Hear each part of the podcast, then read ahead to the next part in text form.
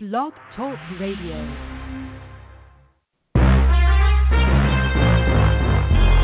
Broadcasting from Atlanta, Georgia, home of the world's greatest artists, TLC, Gladys Knight, India.Arie, Indigo Girls, and Hartsfield Atlanta Jackson Airport, the Falcons, and Clark Atlanta University. This is The Bright Side with Technisha, a daily show with real people with real experiences. And now, here's your host, Technisha.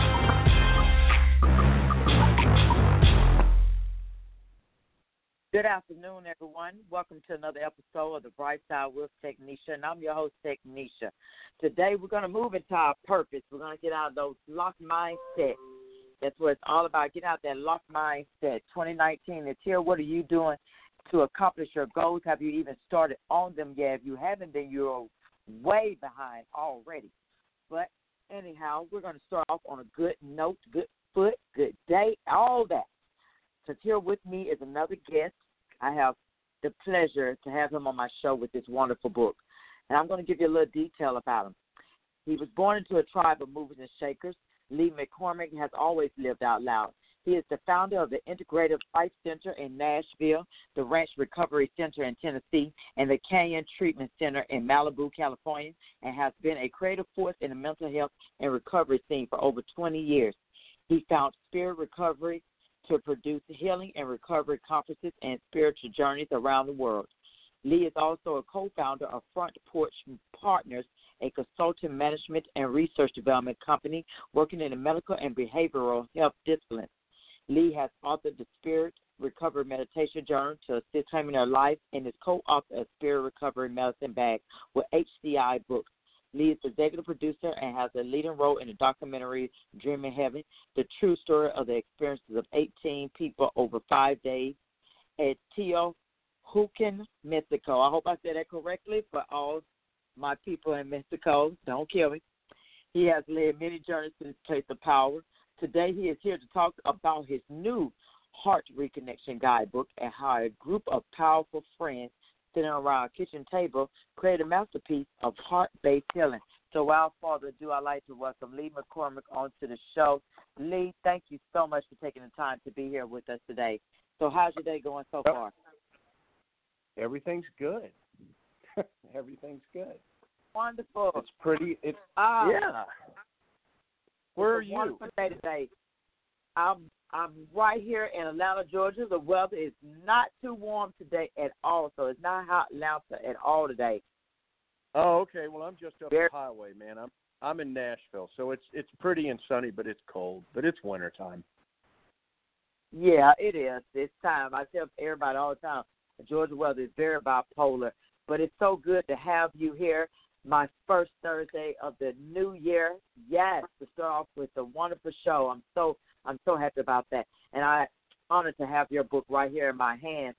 So I want to ask this, Lee. How did this compilation book come about? And tell us a little bit about your co-writers. Okay. Um, the book, the the idea for the book happened. Um, I was at a U.S. Journal conference. U.S. Journal produces mental health addiction conferences for for therapists and licensed professionals um, around the country. They've been doing it for years and years. And I was presenting at a U.S. Journal conference in Santa Fe. Um, and Joan Borysenko, who is a part of this book, and her husband Gordy Dveirin live in Santa Fe.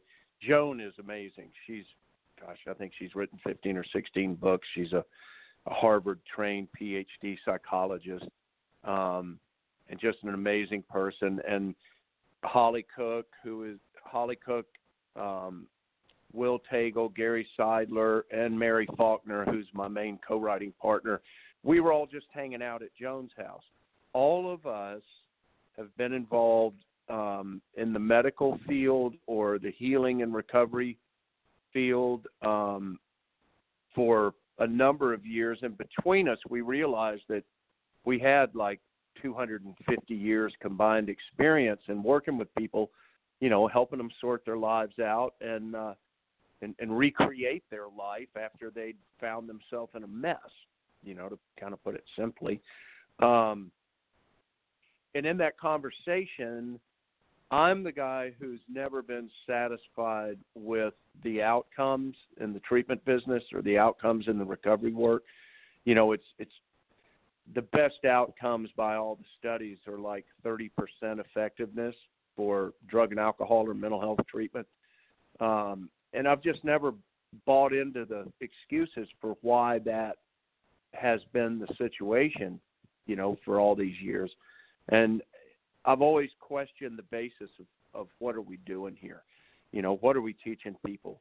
What's what's the message that we're giving them? Are we really bringing light into this situation? Are we really raising them up, or are we just reprogramming them, you know, to be happy addicts and alcoholics and um, you know so what's the real truth here what's going on so we we started that conversation and all of us are very congruent in our points of view. We have, you know, very different backgrounds. And we all have come to realize a lot of the same things. And so I said, you know what? If we could all come together and write a book around this as an opening to creating a new platform, it could really be like we could we could do something really cool here. Um, and everybody agreed. So Mary and I set out writing the first draft of the book, and then everyone else contributed into that. And we about drove our editor crazy because she had to re-edit the book four times. You know, we kept adding stuff and tweaking stuff. Um, but that's how it happened. You know, it's literally just a group of friends with a lot of a lot of combined experience and and a lot of heart and soul for for helping people um, you know helping people create a life, connect to a life that they love living, because that's what it's really about. It's not about being good enough. It's about realizing you are good enough and that you deserve to live a life you love living. Thing I live by. You don't have to be great in order to start. You just start in order to be great. And that's amazing because you come from a big business of country music and then you go into the alternative business of rehab and recovery. How's there? How was that transition for you? Well, I mean, the two fit together pretty well. I was I moved to Nashville with a band. Um, you know, I started playing music when I was like 15 years old, and um, I've been around for a okay. while. I'm 62.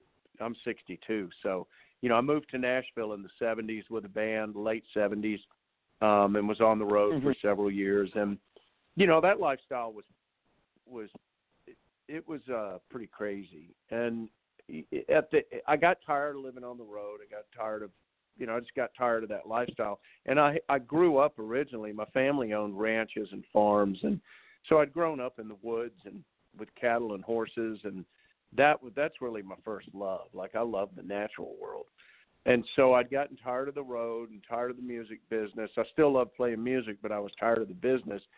Um, and I went back to school and ended up getting married, and we had a couple little girls, you know. And time passed, and those old behaviors that, you know, that I developed over the the ten years playing music and being on the road, you know, my life changed on the outside, but those behaviors didn't change. And so I ended up checking myself into a treatment center.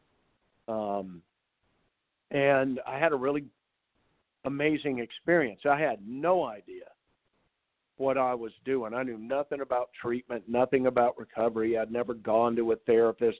I went to a therapist a few times before I decided to go ahead and check myself into the treatment center. But um, you know, it was I had no idea but I knew I was sick of my life being the way it was. Um, and for some reason, I just trusted that therapist, and she said, you know, if you if you are interested in going to this place for a month, I think you will completely change your life. And I was like, you know, okay, cool, go for it. So I did it, and and it did. It um, I I realized so much in that 30 days. I never for real understood um, the whole backstory of our being human. You know, we we all put on a mask and we all do our best to you know to act like our families are all great and everything's good and um and the truth is there's all kind of stuff that goes on behind closed doors you know in homes all over america and it doesn't matter if you live in the hood or you live in beverly hills humans are humans you know and um we inherit a, a very wounded legacy. Um and that legacy's never has not been addressed from a point of view of you know we can unravel all of this stuff that we keep passing on from generation to generation. And we can change the stories that we're taught define us. And we can change our relationship with ourself first and how we live in this world. And we can really let all this old wounded you know attachment to the past and and grudges and anger and resentment and and trauma we can we can let that stuff go. We have the power to do that if we should decide that's what we're going to do. You know and that's i just realized so much about that backstory when i was in that treatment center hearing you Mm-hmm. know people process what they had experienced in life um and it inspired me in in a way Oh, see, I'm glad. I'm glad that you were able to get that wake up call. And I was thinking of when you said, you know, people put on a smile, they put on a show, which is true. We walk around, we act like we're so happy, and we put this cover on this mask, and no one really truly knows what's going on. And I was listening to T.D. Jakes this morning. Like you can rejoice all you want. The devil don't mind that part. He don't mind you rejoicing and doing all that shouting. It's the faith part that he don't like. When you really start getting into the faith and really believing, then that's when he come out of you. Oh, okay. Now you really serious. Now, okay. You, I don't mind you going to church, putting on the show, putting on this mask like you got it going on, and faking the phone or calling on God when you think you really need Him. Okay, that's fine and dandy. Let's play that show. But now you really about business. Okay, it's time for me to attack and try to destroy and tear you down. And I'm I'm glad that you were able to have that. You was in the right place at the right time with the right people.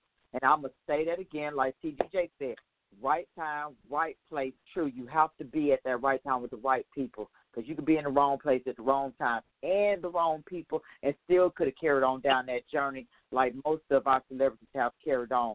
But I'm I'm very grateful that you were able to get involved with more alternative methods of recovery, um, Lee.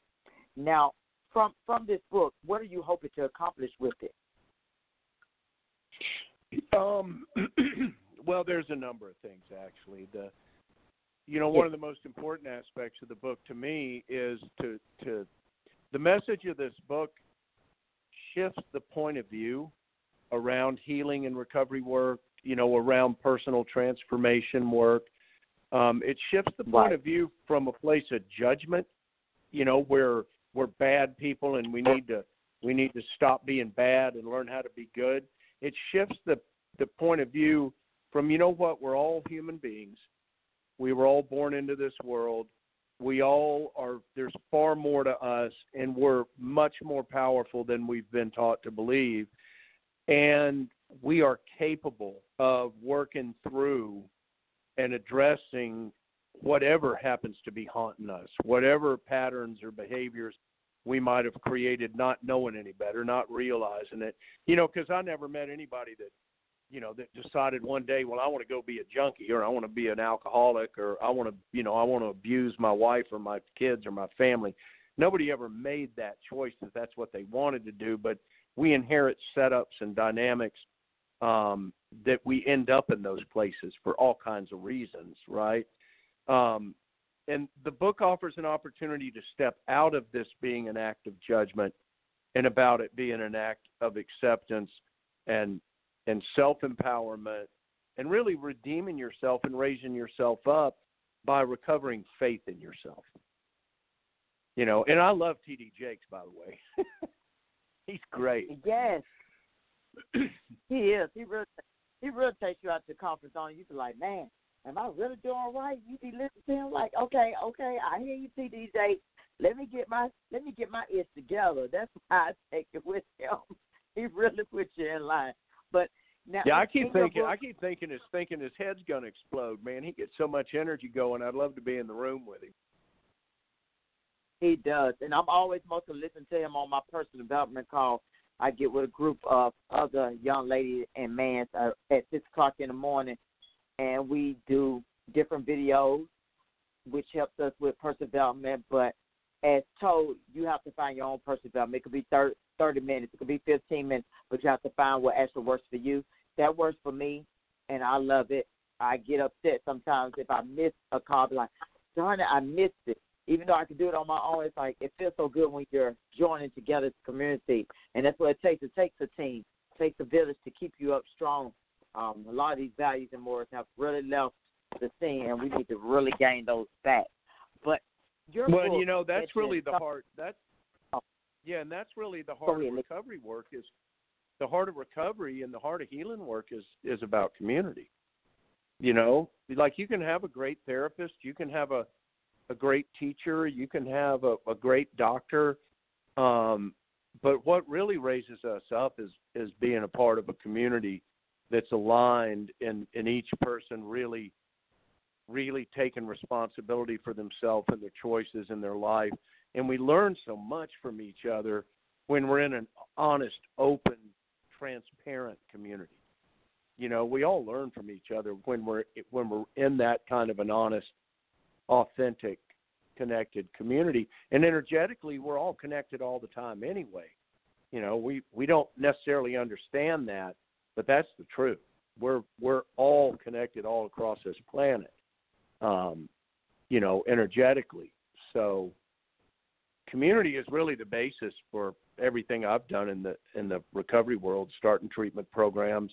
And it's it's the basis of what I do on the journeys. I lead journeys to Mexico um, to Teotihuacan, the the city that you mentioned, and um, you know, it's like being a part of a church, man. What you feel when you walk in that door, that church, what you feel is the heart and the soul of all the people who come through that door. You know, that's I mean the the the, the presence of spirit is what we are. But man, when you bring a bunch of people together in alignment for healing or for awareness or for transformation, for letting go of, of our you know, our heavy heartbroken trauma and and our old behaviors that no longer work for us. When when a group of people come together like that, it it magnifies it. It's it's empowering. It is, and and that's one thing about life. Life comes at you um, unbalanced. That's why, as you said, you have fallen into that entrapment with the lifestyle of the drugs because our life is unbalanced. Nobody comes out with a perfect life and say, okay, you're going to go to school, you're going to be successful, you're going to be rich. No, it doesn't work like that. Life is that what makes the growth comes about. Growth comes when you're down. That's how it comes. That's where God wants you to be at. Faith comes about when you are through the trouble. He don't want you to. He don't want you rejoicing when you feel that oh I got this car, I have a house. No, rejoice when you're really down. That's the difficult part. Can you still rejoice? Can you still call on Him even when you are going through your trials and your tribulations? Woo! Okay, we're gonna have church up here today, people. I'm just saying you, yes. um, Lee, it, it was something in your book about sitting with the question um, that caught my eye. What is meant by sitting with the question? Okay, in our culture today, you know, when we have an issue or a problem or a challenge, Yes. we just want to find the answer. Right? We we want to Okay, like if you got Yeah, a medical issue, you want to go to the doctor and the doctor tell the doctor, "I need you to fix this, doc. I need you to give me the answer." Or you go to a a preacher or you go to a rabbi. We're we're programmed to believe that if we have a problem that we need to find an expert on that, get them to give us the answer, then we just take that answer as the truth and we walk on. We keep on going, right? What's meant sir. by sitting with the, what's meant by sitting with the question, that's great. You can go to an expert, you can get their point of view, you know, you can get their answer. that does not relieve us of responsibility for what the truth is for us. You know, if I come to you and I say, I got this problem, tell me what to do, and you tell me what you think I should do, if I just take your answer and I plug that in and I walk on, I've not really taken responsibility for myself. That all on you to give me the right answer. So sitting with the question Mhm. means gather information, go to people, ask them for direction, you know, try and find as many points of view on the situation that you're that you're looking at.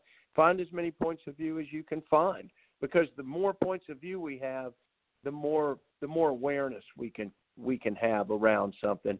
But then take the time to just sit with it and let it let it sort itself out. You know, it's like you say in the recovery world, more will be revealed, right? Well, if you don't give more a chance to be revealed, there isn't much more going to get revealed. you're just going to you're going to end up with a it's kind of a fraudulent answer actually because taking another person's word for something is not authentic. And we're worthy of and deserving of and we have within us that connection to spirit through our heart through our soul. We have a direct link to spirit. And if we will sit even though it's uncomfortable even though we may be anxious even though we think we're in a big hurry give it some time give it a week give it a day give it the time and give yourself the self respect to allow what your answer to that situation is and allow that to come forward. I I do agree. By me going to school for journalism, the concept is still the same. You have to do your own research. You can't trust anybody else research but your own. Somebody could tell you whatever they want to tell you because that's their opinion, their belief. And even if they're right, you still have to go and still find another source. Okay, you told me that a year ago, and one doctor told me that she couldn't find something, so I had to find another doctor who who knew the answer, maybe the solution, and then find another one. You don't just go off with somebody else saying. That's what we do a lot of times. That's why the news and everything that's going on right now is happening because it's playing with your emotions. Oh, the government shut down. Oh, oh, okay. Oh, oh, Lord, we we're not getting no checks. You can see everybody. We're scrambling. Look like something like little bugs. Oh my Lord, what we're gonna do? What we're gonna do? Oh, this situation, this situation, and um, not even trying to bring up, but we already heard about the news with the celebrity, one of our R&B music singers. We run off of that, and it's like, okay, you run off what you've seen on TV. Everybody watched this docu series, so now everybody has their own opinions. Everybody got their emotions mixed in. No, um, I don't like to consume my time with mess. When I hear this stuff on the news, I call it, I do, I call it mess. It's time consuming. It, it, it, that's probably why it wasn't meant for me to go into that industry with the news because that's a lot you have to take in. You have to take all that stuff in, and it bogs down and it bogs your spirit down, it bogs your mind down because you're listening to this left and right. Everybody got their own their values stated on this. Like, okay, enough is enough. I feel you, but enough is enough. It's time consuming. Let's move on to more important things. Absolutely. You know. Yeah, absolutely. Right. I, I don't, absolutely. And, right. And people took their opinion negatively. Oh, you don't feel this way. Never once. I love children very much. I have twin daughters myself, but I'm not about to consume myself off someone who's still being profitable to this day with anything. I, I don't try to run and get scared off what's going on in the news. That's what the news. that's how the news plays off of us. They tell you something, and you go right along with it because we fall thing they want to tell you, and they know they can play. It's it's played on emotion. Um, wow. It, I'm telling you, Lee, this conversation looks like it gets so deep, farther than just a book, and I love it. I do. Um, you use why in, in your book? I also noticed it's a format um, a medicine wheel format. Why did you use that? The medicine wheel, well, first of all, first of all, you know, when you're working with human beings, our mind responds well, and our mind, especially when we're in a place of confusion, you know, or heartbreak or loss, um, when you're in a place where you're you realize you really want to change your life, you really need to look at yourself. It serves us to have a structure, and it serves the nature of how our mind works to have a structure that we can follow. That the structure helps us guide our attention. So if I have a Oh, yeah. structure that's saying that's saying we're going to start in the east, and in the east we're going to focus on our childhood, and we're going to focus on our relationship to our physical body and how we take care of our body, and because I am responsible for how I take care of my body. My body's not responsible for me. I'm responsible for my body. And I'm not my body. I'm the spirit, the energy, the light that gives life to this body. You know, and when I leave my body, my body returns to the earth again. You know, I'm not positive where we go, but I know we do not die when our body dies. Right? So when you create a structure and you assign values, you know, as we did in the medicine wheel, um, then follow your way around that. It supports you in putting your focus and putting your attention on specific aspects of your life, one piece at a time, right? And so you can drill down into your childhood and what were the experiences of your childhood that has stayed with you, whether they were wonderful experiences or whether they were horrible experiences. It's all a part of being human, right? And and it serves us to unravel the stories that we have created about ourselves and about life and about the world we live in. Um, and a lot of those stories, in fact, the majority of our, our stories that we that we make up about life and right and wrong and good and bad, the majority of those stories are actually anchored in our childhood. You know, and very rarely do people ever stop and unravel their belief system, unravel their judgments and their opinions, and and from a place of non-judgment, is that really true today? You know, is is that really true about me? Is that really true about you know men, or is that really true about women, or is, whatever it is, whatever your agreements are, whatever, however your story comes apart when you focus on it and you work with it. So the medicine wheel then you it offers that structure. It offers guidance for the for our mind. It gives us a, a path to focus on, and so it also you work on the east, and then you go to the south, and the south is is like our teenage years, and the south is our relationship. Different relationships are in diff, in each direction. Okay, well you work from the east to the south to the west to the north, and the truth is in our life, life is really circular. Life comes around in big circles. When you've lived enough years, you really realize, you know, that old saying, what goes around comes around. Well, it's true. Um, and what happens is if, if, if I was to step into the heart reconnection work, and I started doing that work on myself when I was 30, and I worked through the medicine wheel path, and you know, I got some clarity and some resolution, and I, I I healed some stuff, and I moved on. If I come back to that medicine wheel ten years later when I'm 40, I could step into that same process, and it's going to be a very different process because I'm a very I'm in a very different place with myself. Um, you know, and the things that we can heal, the things that we can work on, and and align ourselves with or the the old heavy energy and the trauma and the heartbreak and the judgment and the fear that we might let go of the first time we go around the wheel we can't let it all go the first time. You know it's an ongoing process because we have a lifetime of stuff and we even are unraveling energy that we inherited. You know we're born into this Right. world and we're primarily a clean slate. We're like the our mind is like the hard drive on a computer. The day you're born, that hard drive is a clean hard drive. But the the what quantum science and quantum physics has come to understand now is that there is an energetic imprint in our blood and in our body that we literally inherit energetic traits from our ancestors, from the people that came before us. You know, and in in Native American traditions, it said that we inherit seven generations back. So what that would mean is that literally the day you were born, you inherited an imprint of the experience and the legacy of your bloodline going seven generations back.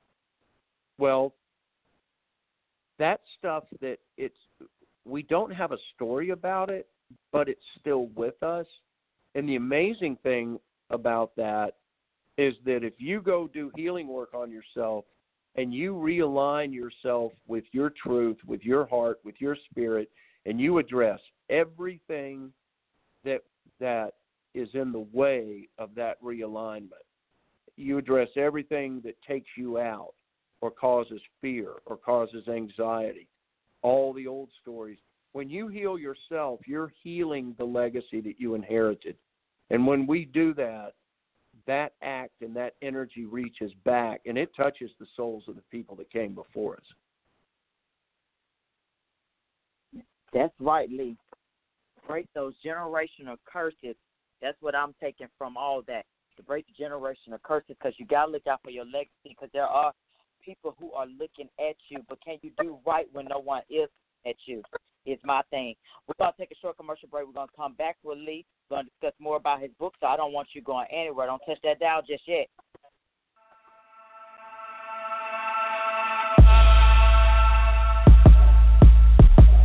Thought it was over? Not yet. Stay tuned. We'll be right back. You're listening to Blog, Blog, Blog Talk, Blog Talk Radio, baby. There are many sounds in your day to day life. There are sounds that wake you up, sounds that make you smile, sounds that energize you.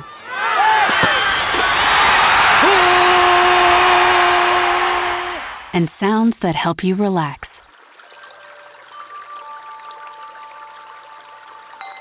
But there are some sounds that can alert you to danger and can help save lives. Wireless emergency alerts, now on many mobile devices, use a unique sound and vibration to bring you information about severe weather events, amber alerts, or other emergencies in your area. With critical information from local sources you know and trust, you can be in the know, wherever you are. For more information, visit ready.gov/alerts. Brought to you by FEMA and the Ad Council. All right, we're back. We're back, and I'm your host. If you're just tuning in, I'm your host, Technisha. If you listen to the replay, please make sure you share with your friends and your family. I'm here with Mr. Lee McCormick, one of the authors of the Heart Connection Guidebook. Very interesting conversation that we're having. So please make sure you listen to the replay. Um, we were talking a little bit about T.D. Jakes earlier, and that was one of my personal developments today about faith, of course. Um, to access God is by faith. The enemy don't mind you rejoicing as long as you don't believe. Um, before we were called Christians, we were called believers. And faith is that door that gives in your heart reconnection work. Please. No, that's a great question. What would you? Can I turn it around on you? What's the difference between faith and belief to you? What's that mean to you? It's a oh, big wow, question. That is oh, it is. It it it is. I, to me, faith is. Oh man, that's so. It, it seems so deep to me. It's it's really it's different from belief because belief is to me something that your parents taught you, something at school you know. Okay, I want you to believe in God. They tell you to believe in God, but then you have to go through your own testimony, your own trials and your tribulations in order to know who God probably is to you, in order to gain that faith. Because I can tell my children to believe in God all they want, and they probably don't have a clue about the Bible or anything else, you know. So uh, my difference with that is that belief belief is taught from other people who told you what to believe in. They told you to believe the sky is blue. Faith is an intermission with God to know Him, to actually go through your breakthrough in order to get through something else. Yeah, you got it. Well, it's uh, you know what I would say is completely aligned with that. That beliefs beliefs are of the mind. Okay, we Okay. we're taught something, we're told something. You go ask TD something, and and TD Jakes gives you an answer, and you say, you know what, I, I believe that. I believe that. Okay, Right. what that is is we gather a lot of beliefs and we form beliefs. Our mind creates beliefs based on information and based on experience. Um, and belief is like downloading information onto the hard drive of, of a computer. Belief Okay. is attached. Belief is attached to particular versions or particular frames of knowledge, and belief is based in knowledge. Okay, it's based in information. It's based in experience. Belief is all downloaded into the mind. The thing about us humans is when we attach ourselves to our beliefs, then we need our beliefs to be right for us to be okay. You follow me? Like I can put a I can create a whole belief system and you could use being a Christian, for instance. That my name's Lee McCormick and I'm a Christian and I believe this and this and this and this and this and because I believe these things, those beliefs make me okay. And my beliefs are Right. right and and me being right means that I'm I'm good enough and it means that, you know, I'm going to heaven, right? But the truth is true faith is not attached to a need to be right. True faith is a connection, a relationship for me. It's a relationship to what I call the mystery. And the mystery is a living experience. It's an experience like you and I having this conversation right now. You know, there's an energy going on between you and me, and that's spirit, and that's the mystery. And life is that energy, is that mystery, um, is that flow of spirit. So when I have faith in something, I don't have any need to be right because there's no fear involved. Beliefs can be completely underpinned by fear, and we don't know it. A lot of people are very attached to their belief system because underneath they're afraid that they're not okay, or they're not enough, or they're not good enough. You know, and so fear drives us to want to make up a belief system that gives us value. And then we attach to that belief system and we attach to that story. But it's all what I call virtual. It's all been made up in the in my mind as a man, as a human being. Beliefs are made up by the mind of man, and faith is a direct direct relationship to spirit. And and spirit is spirit is really the unknowable, but it's alive and it's present, and you still have a relationship with it. Right. Oh yeah, now that's really taking it a little step farther. That was deep, but it was still in alignment with one another. Yes, it was. now, how would we know if we are living from our heart or from our mind? Yeah, it's that's a whole practice in itself. Now the you know, when you really live anchored in your heart and your spirit, um that that's that question's really aligned with what we were just talking about. What I know now and and the way I live my life and how it feels being me day in and day out is my connection is through my heart and my spirit and and my connection is really is really a relationship to to spirit to life you know um i i do the best i can do and i really don't judge myself anymore one way or another you know life happens good things happen bad things happen i work toward particular goals you know or you know I, i'm i show up and i do my best and the way it rolls is the way it rolls and I don't have a need to judge it as good or bad. It may be, you know, what I'd hoped would happen. It may be the opposite of what I'd hoped would happen. But what I know is tomorrow's another day and another game and and and another deal goes down, right? So Yeah. living from the heart, living from a heart is living with awareness, with compassion, with self-acceptance.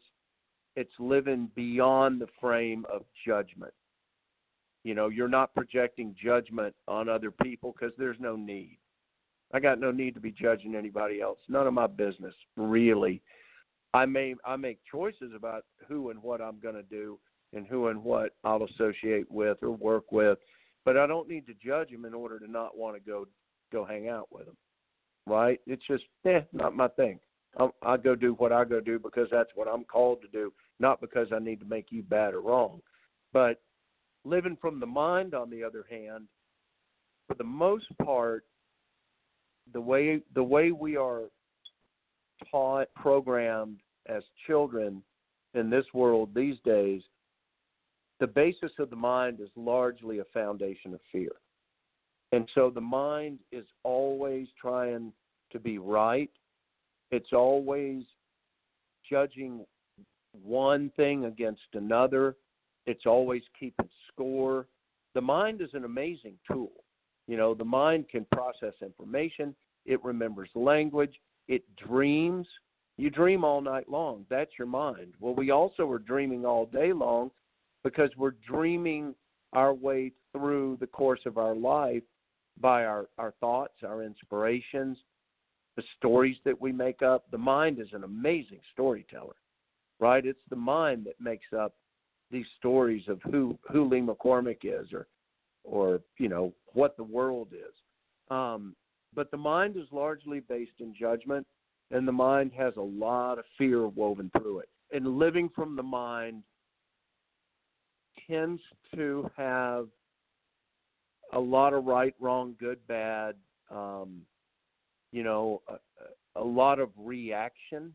If I live from my mind, then I will tend to react more to what's going on around me or what's going on within me rather than actually making a constant a conscious choice when I respond, I'll respond out of reaction.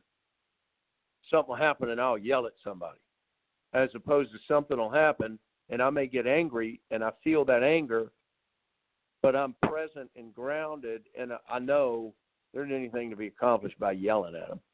You know, so I'll respond in a way that's intentional rather than reacting in a way that feeds more chaos or you know, it actually ends up feeding the problem, not addressing the problem. Does that make sense? It makes per yes, it does.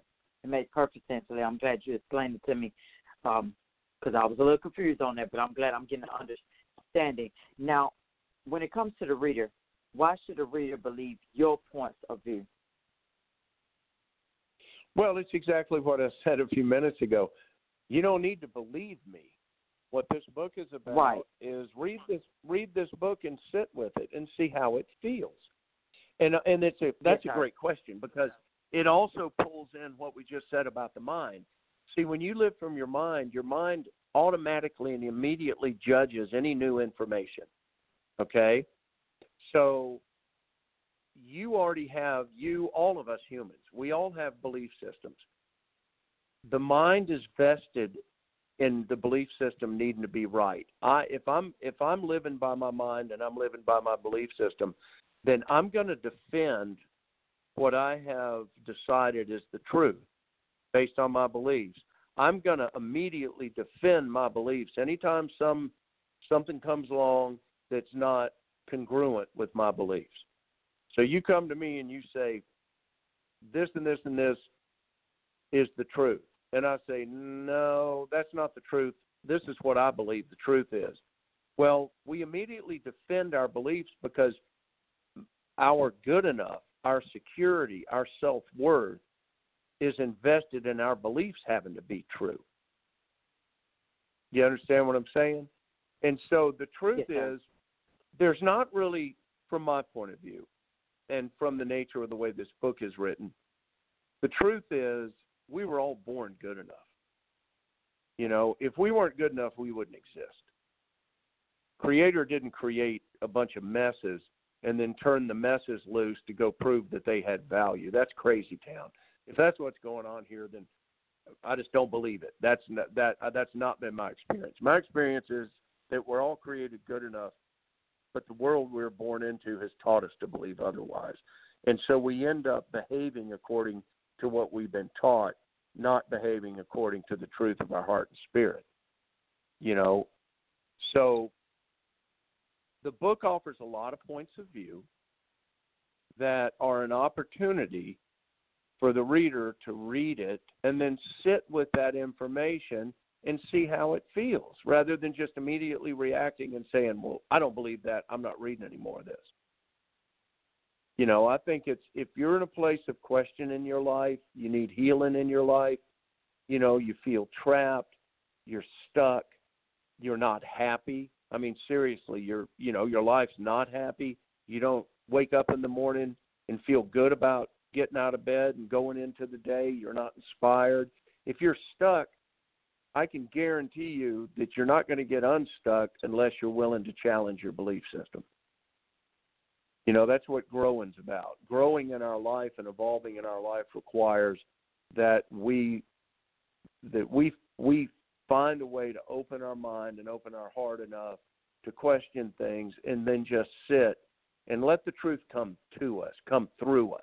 The truth will come from within you, up through you, rather than the truth always being delivered by somebody out there in the world. Let the truth come through you from spirit rather than always looking for the truth from somebody else's point of view.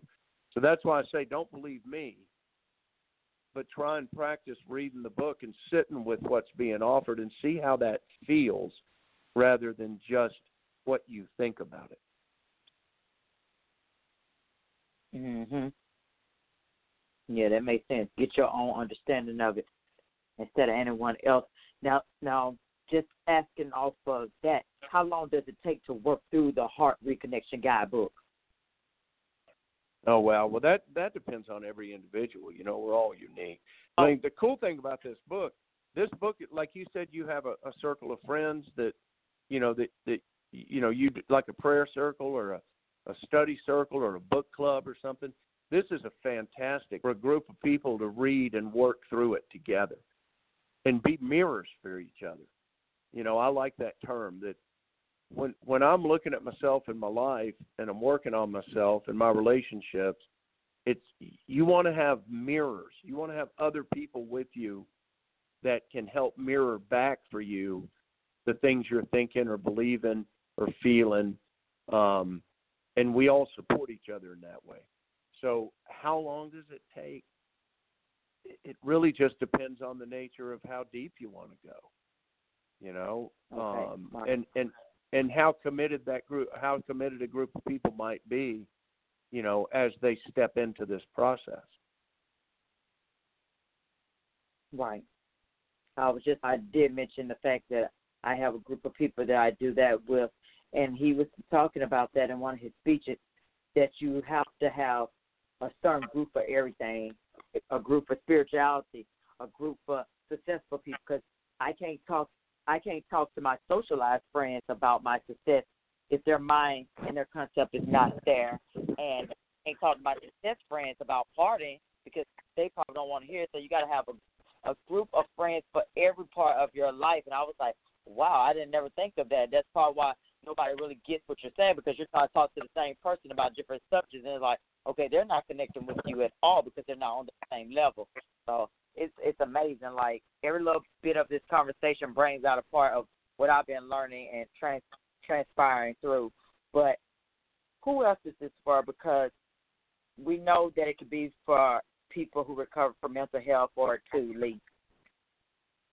I think anybody that's interested in in the journey of life. Honestly, I think anybody that's you know that's at a place in the life where they're you're wondering like what's going on here? Like why who am i really? That's one of the greatest questions in life is who am i really? You know and I the mean, hardest absolutely. I mean i'm you know am i just my father's son and my mother's son? And am i just you know the guy that everybody on the street knows and because there's it's kind of like Jesus, you know. There's there's got a, there's about thirty, forty, fifty Jesuses out there because everybody's got an interpretation of what he had to say and what he was talking about. Uh, see, I think that's really funny. I'm kind of like, all right, there's only one, and and he's in the light, but then there's all these interpretations. Well, it's the same thing with us. You know, there's a whole lot of people that tell you they know exactly who I am. They don't have any more clue who I am than the man in the moon. Not really, but they know the story that they believe about me. Right? You're right. the same way. We're all all of us are the same way. All kind of people think they know exactly who we are, um, and they all have a story about us. And little bits of each one are actually true, but none of them are the truth. You know, um, this book is for anybody who has an interest in the truth of who they really are, and an interest in looking at life from different points of view, um, and has an interest in, you know, in the in the in healing, in changing the legacy that they've inherited that that might be on them. You know, we end up being haunted by all kind of stuff that we inherited that wasn't our stuff, right? The the stuff that I inherited from my parents, there's stuff I inherited from my parents and my grandparents. It wasn't my stuff, but guess what? I got it, and it's not personal. They didn't do anything to hurt me intentionally. But you know what? I don't want to be carrying around anybody else's stuff anymore. I I want to be as authentic and clear and clean as I can be because I want to let go of everything that I want to let go of all the parts of my, the legacy that I inherited that actually don't really serve me because I don't want to pass that on to another generation. I want to free the next generation of children so that they have an opportunity to be who they really are, you know, from the get go, so that they're not working through a whole bunch of mess that they inherit because our generation didn't do the work on ourselves that we could have done. Right. Exactly. And they're watching. They're watching even when you when you think they're not watching, especially children. They don't do as we tell them. Do they do as we do? That's mainly um how it actually goes. I was thinking of when you said the part about how Jesus has so many names, and that was true because my coworker talked about that a while back. That you just can't call him God. You have to call him the Creator because there's so many different gods, and everybody has their own beliefs. So you have to call him the Creator. You got to call him by his actual name, Yahweh. And I'm like, wow, I never, I, you know, I never learned. That's why I say you're never too old to learn. You're never too young to teach because I'm like, I didn't never think of that. Um, that it is different gods, but when you when I go back through my learning, Greek mythology, there was different gods, ancient Greeks. So I was like, okay, that makes sense. So you have to call him by his actual name because you don't want to just be calling out different gods, be wrong God. I was like, wow, that that really is how my conversations go when I talk to certain people. But um, there was something that got to me too. Um, you are not your body. What is actually the meaning of that? Is it kind of like on the same thing, like people use their body to get what they want, or they think this is them, or I look this certain way, so this is me, and it's actually not because the image goes away so quickly to me. Well, I mean, you know, you're you've got a lot of relationship to Christianity and and you know to to the Christ. Well, Jesus wasn't his body. His body died, but he didn't die. He was the, he's the light, and he said that that's been said in practically every religion around the world through the history of humanity. There have been references to the fact that you know we're not the physical form that we experience this world in. We're the consciousness and the light that gives life to this physical form.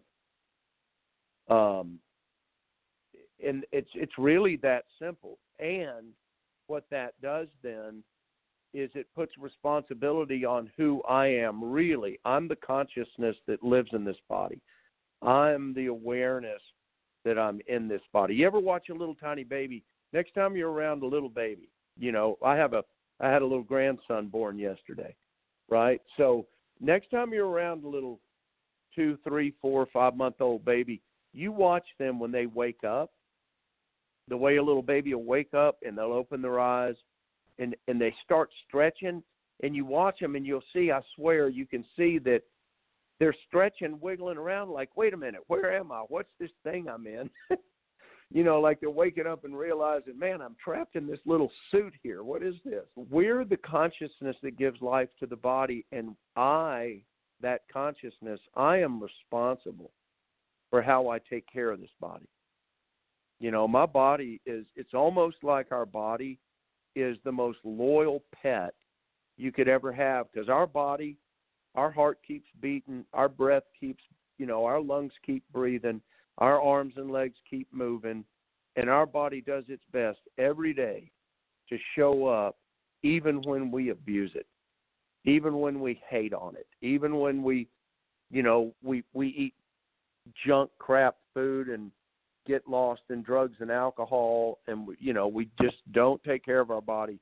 But our body never doesn't do its best to keep showing up for us, to keep moving.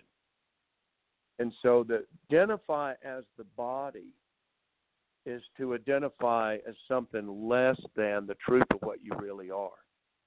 You know, you're the spirit, you're the light. And we have a responsibility to care for the body because for whatever reason we're in this world as a human being, you know, that's clearly the intent of the creator and it's my responsibility to take care of this body while I'm here because I'm only here for a minute anyway. I don't care if you live to be a 100 years old. By the time you get there, it's only a minute. Right. You have to take care of your temple. Absolutely. Yeah. Yeah. And look at how vanity in our culture, how vain we are. You know, um, and I and I don't look at that as a sin. It's a it's a symptom of how insecure we really are. You know, how comfortable are you just being you? Just just sitting with yourself. Can you just go sit, go sit outside on a park bench somewhere and sit there for an hour and be at peace and just watch the world go by? You know, and and how does that feel when you do if you were to go do that? Like take a journal with you and go sit there for 1 hour and watch the world go by and be a witness to what are the thoughts that pass through your mind. You know, what do you see? How much judging do you do? You know, um, how does it feel being in your body? How does it feel sitting in the sun? And be a witness to yourself. Just be a witness to how you interact with you in this life. And then just write it down. You know, I think if so, I think if you did that, if you took, even if it was 30 minutes a day, if you took 30 minutes a day and went and just picked a place to sit, it could be in the mall, it could be in a bar, it could be in the park, it could be anywhere, be in an office building, in the lobby, and just sit for 30 minutes and watch the world go by and be a witness to your own mind, to the thoughts you have, to the judgments that come up. You know, can you sit and just be at peace and watch the world and breathe and be grateful that you're alive for 30 minutes at a time? Now that is a message. Drop the mic on that. 30 minutes, just sit peacefully. Even my mentor was talking about that today. Find a spot where it's not noisy, a spot in your house. And I was thinking about that. I'm like, a spot in my house where it's not noisy. Uh, that's hard. I'm one level house. I have children who be coming home, so I probably have to do like up in the morning time, thinking of my closet. So she was like, find a spot where it's where you're uninterrupted. Block out that time where you're uninterrupted. Time is coming to an inwardly. Wish it could have been longer, but this has been an interesting conversation. I really appreciate you, Lee, for sharing your values with us, enlightening us, please, um, before we go, Lee, tell us where can we purchase your the Heart Connection of uh, the Heart Reconnection Guidebook? The Heart Reconnection Guidebook is on Amazon, and you can order it from your bookstore, but it's on Amazon.com. And you could reach me through SpiritRecovery.com and also through my treatment program here in Nashville, the IntegrativeLifeCenter.com. All right. Well, you heard it from Lee. It's uh, where to pick up his book and how to contact him. Before we leave, the truth of the day from my friend Mary Ellen, and who was a former guest on my show. Share your excitement about life. When you share your excitement about life with others, you create more joy in your own life. There is so much in life that is incredible and needs to be experienced. Whether you are alone, in a relationship, or with friends, you can choose to increase your joy through experiencing our beautiful world. The beauty of our world is always best appreciated when shared with others. Through experiences, see all the beauty in nature that surrounds you. Enjoy the day, everyone. I'll see you the next time on the Bright Side with Technisha. God bless. Thanks for listening to The Bright Side with Technisha. If you like what you heard, tell your dad, mother, cousin, uncle, whomever. Be sure to check out the archive section at www.brightsidewithtk.com.